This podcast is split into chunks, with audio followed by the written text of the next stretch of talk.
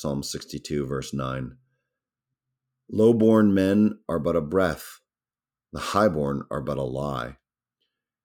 If weighed on a balance, they are nothing. Together, they are only a breath. Here's a good reminder that the way we normally look at the world or think the way things work isn't necessarily the way God works. You know, we, we look at a low born person or a high born person and we see all these differences. There's great power in wealth, and we think that there's, you know, whatever in poverty.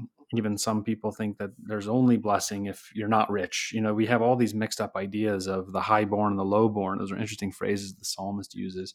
But if you keep reading that psalm, Psalm 62, in the 12th verse, the 11th and 12th verse, it says, Power belongs to God. And God in God, O oh Lord, belongs steadfast love. Yeah, I think what we're to take away from a psalm like this is don't look at the things that this world says either has or lacks power. Eh, you might have power in a poor person. You might have power in a high person, in a wealthy person. Forget about all that. It says that's that's basically meaningless. Instead, look to God. Look to God. Measure your scales on on God's power, um, and then everything else in this world will begin to make sense. I mean, doesn't the biblical narrative flesh this out? You know, even Mary in her Magnificat, um, she's so lowly, yet God chose her to bring His Son into the world, and He makes uh, the wisdom of this world foolish and foolishness wisdom and he, he's constantly flipping things around but we look to him for power we look to him for truth we look to him for authority we look to him for that steadfast love always things may not always be as they appear in the economy of god yeah we actually addressed this uh, a while ago several maybe a, few weeks ago and the, the way i would summarize it is that the church loses its way when it starts getting into groupthink.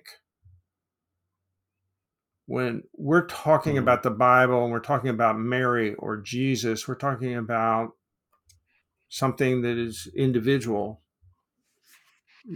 A, a, a person or Job or or David or Saul or anybody, good or bad. Um, when we stop thinking about Christianity is about Jesus Christ, et cetera, et cetera, and beyond that. I mean, it's a lot beyond that, but mm. It's mm-hmm. about Jesus Christ as the Son of God who came in to save you and me from our sins and to enlist us in his you know great enterprise which is you know basically the biblical narrative mm. going towards the future but when we start thinking of groups we we lose the heart of christianity don't we Mm, absolutely.